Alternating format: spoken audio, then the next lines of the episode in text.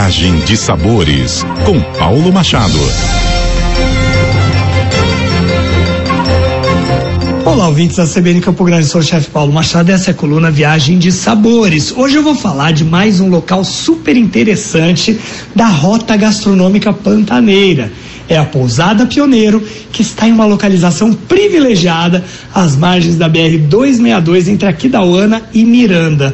Um lugar central para o viajante conhecer os principais pontos turísticos do Pantanal Sul, da Serra da Bodoquena e de Bonito. A Pousada Pioneiro faz parte de um complexo turístico com estrutura e instalações planejadas para receber excursões, grupos, além de serviços de hospedagem. Também tem restaurante, loja de artesanatos e uma experiência cultural muito importante na região, a Noite Pantaneira. Junto com Cristina, que é a proprietária da pousada, eu preparei um macarrão de comitiva delicioso, que é o carro-chefe da casa. Essa comida do cuca de comitiva. E olha, eu resolvi adicionar uns toques muito especiais para dar mais sabor e untuosidade ao prato finalizado.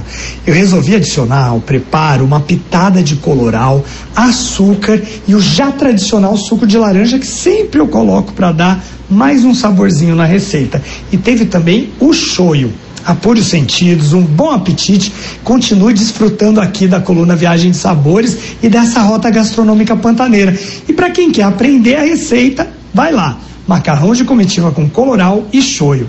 Anota aí os ingredientes: 450 gramas de carne de sol, 15 ml de azeite de oliva, 20 gramas de banha de porco, 400 gramas de macarrão comprido, aquele tipo espaguete, 30 ml de suco de laranja, 4 dentes de alho, 100 ml de shoyu, uma colher de sopa de coloral, um copo de água ou um pouco mais, o quanto baste, e o cheiro verde picado a gosto. O modo é bem fácil, você vai lampinar a carne, ou seja, cortar a carne em pedacinhos pequenos com a faca enviesada e bem irregulares, vai lavar bem em água abundante para retirar o excesso de sal e numa panela você vai aquecer o azeite, a banha de porco e fritar bem a carne.